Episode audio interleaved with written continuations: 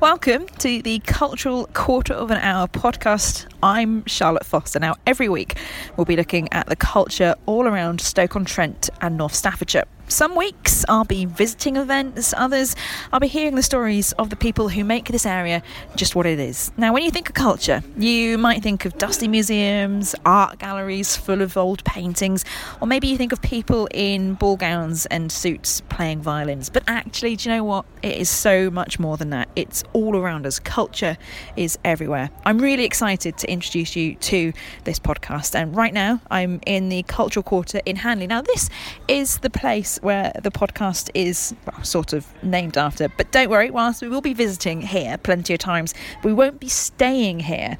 I'm going to be taking you on a cultural adventure.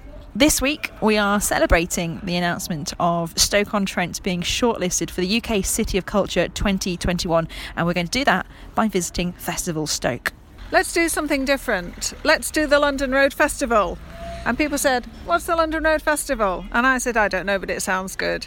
And that is seriously how it came about. But I envisaged something that was still like a fun day in the community, but was starting to incorporate really good art and creative activities, not just craft, but involving professional artists and professional artworks.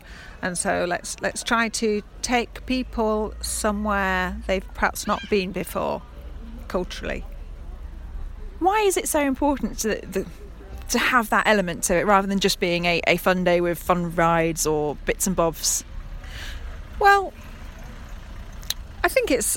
I, I, I, guess I'm the kind of person that always likes a bit of a new challenge and something a bit different. And so I probably think that that's quite good for other people too to be taken a bit outside their, not necessarily the comfort zone, but their, their sort of usual zone that they operate in. So let's, let's find, uh, let's present people with something new, something different, something that makes them go, oh, what's that about then? Or, Oh, is that art?